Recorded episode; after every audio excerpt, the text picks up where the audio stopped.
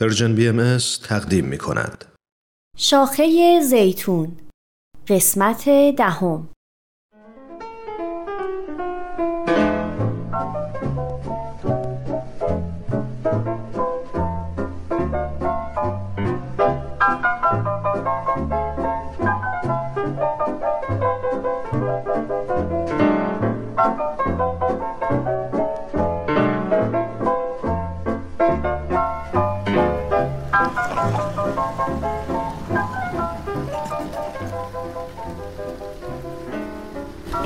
خدا. عجب بارونی چه هوایی شده امشب. چقدر خوب شد که گوش به حرف امید کردم و کاناپه رو این طرف گذاشتم و اگه نه الان خیس آب شده بود. امروز عصر مسافرام. امروز عصر مسافرام رفتن. پسرخاله امید با همسرش که شمال زندگی می‌کنن برای چند روز مهمونمون بودن. بچه های خوب و مهربونی هستن.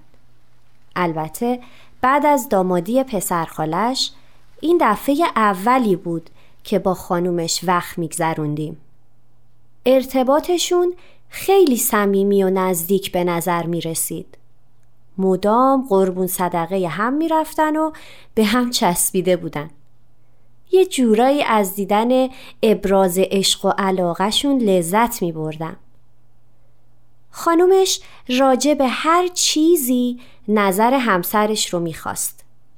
رضایت توی چشمای پسرخاله موج می‌زد و با کمال میل به خانومش نظر می‌داد. هر دو خوشحال و راضی بودن. امید هم هر از چندی نگاه های معناداری به من می‌کرد و با اشاره چشم و ابرو به من نشونشون می‌داد.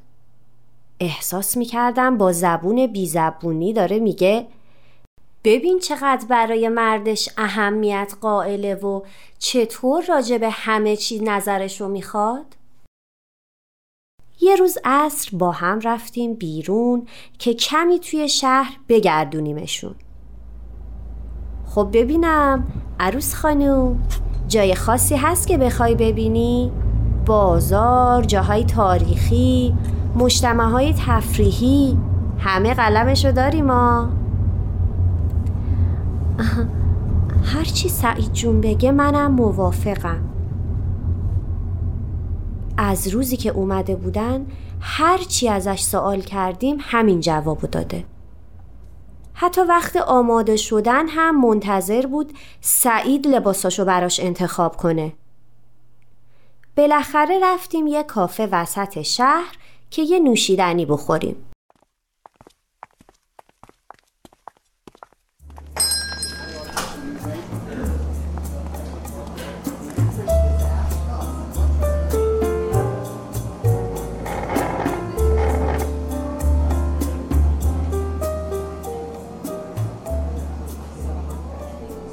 امید ازشون سوال کرد چی می‌خوریم بچه ها؟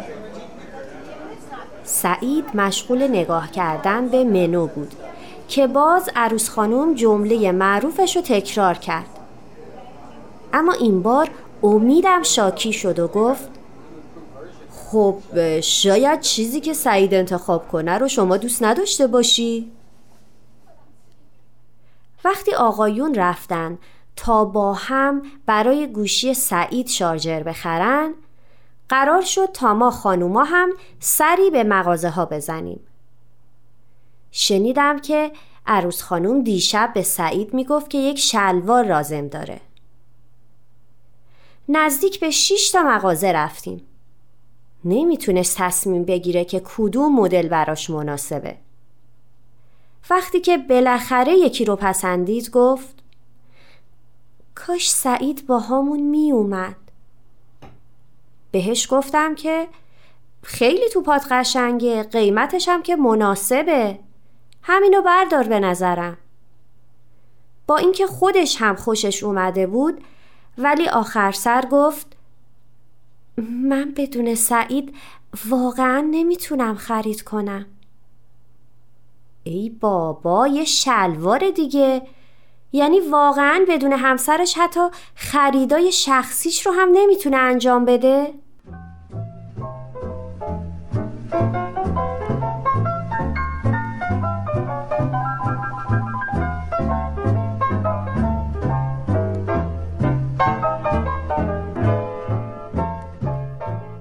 از اصری که رفتن دارم به اتفاقات این چند روز فکر می کنم. به مدل ارتباطی این زوج جوون و هزاران زوج دیگه که شاید روابط شبیه به این رو برای زندگیشون انتخاب کردن. در حالی که دنیا داره روی قوانین حقوق برابر زنان در محیطهای کار چگونگی اجرای قوانین فراجنسیتی و حمایت از استقلال زنان کار می‌کنه ما هنوز درگیر وابستگی خودخواسته خانوم ها به آقایون هستیم. این مدل ارتباطی سبک غالب در روابط بین زن و مرد در کشور ماست که در درجه اول مقصرش خود زنها و در جایگاه بعدی مردها هستند که به دلیل حس خوشایندی که از این کنترل همیشگی دارند این مدل ارتباطی رو تایید و پشتیبانی می‌کنن. نمی‌دونم چه چیزی باعث میشه که یک زن این وابستگی خودخواسته رو بر خودش تحمیل کنه. تا جایی که حتی برای انتخاب ها و مسائل شخصی و جزئیش هم خودش رو مستقل و واجد شرایط ندونه. شاید ترس از پیامدهای انتخابشه. شایدم استرابی که در نتیجه انتخابش ممکنه بهش وارد بشه رو دوست نداره و حوصله قضاوت شدن رو نداره و کم کم با این سبک خودش نظراتش و هویتش رو هم از دست میده. البته نقش جامعه و الگوهای تربیتی غلطی که والدین در پرورش دخترای به اصطلاح سازگار و خوب و اهل زندگی پیش می‌گیرند در این مورد بی تأثیر نیست. بحث دلبستگی و عشق یک طرف بحث وابستگی و انکار هویت شخصی و عدم توانمندی در تصمیم گیری یک طرف آسیب های ناشی از این سبک تربیت تنها شامل حال زنان نیست و در طولانی مدت گریبانگیر همه اعضای خانواده میشه. چه بسیارند زنایی که بعد از استقلال مالی و پیدا کردن شغل چون که فکر می‌کردن دیگه به شوهراشون وابسته نیستن رفتارای عجیبی ازشون سر زده و شیرازه های زندگی مشترک و مسئولیت های تو خونه رو کلن به هم ریختن.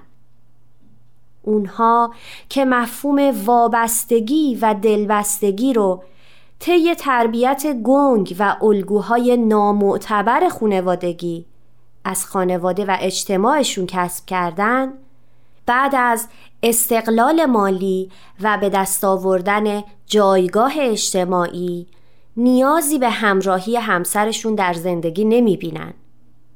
در صورتی که در یک زندگی سالم با الگوهای رفتاری معتبر زن و مرد با مشورت و مذاکره راجع به ایده ها و نظرهای شخصیشون به تفاهم و اجتماع می‌رسن و به نظر شخص بنده اون اتحاد و اتفاق حتی اگه بعد از کمی مشاجره و بالا پایین کردن نظرها حاصل بشه شرف داره به اتفاقی که از بله قربان گفتن و حرف نزدن و مشورت نکردن به دست میاد و ما به غلط اسمش رو می‌ذاریم تفاهم. آخ که چقدر هرس خوردم این مدت. گاهی دلم می‌خواد از دست زنایی که از به دست آوردن حداقل امکانات و حقوقشون در این جامعه مرد سالار شاکر و ساکت هستن و از مادر پدرایی که از تربیت چونین دخترای گوش به فرمان و بی ایده بی نظر و بی درد سری به خودشون افتخار می‌کنن سرم و بکوبم به دیوار. برات چای ریختم. بخور تا سرد نشده. وای عزیزم چقدر به موقع چقدر حواس چای کرده بودم. دستت درد نکنه. چی کار می‌کنی تو این بارون؟ دیدی گفتم این ور بارون نمیریزه رو کاناپه؟ ژاکت تو بپوش سرما نخوری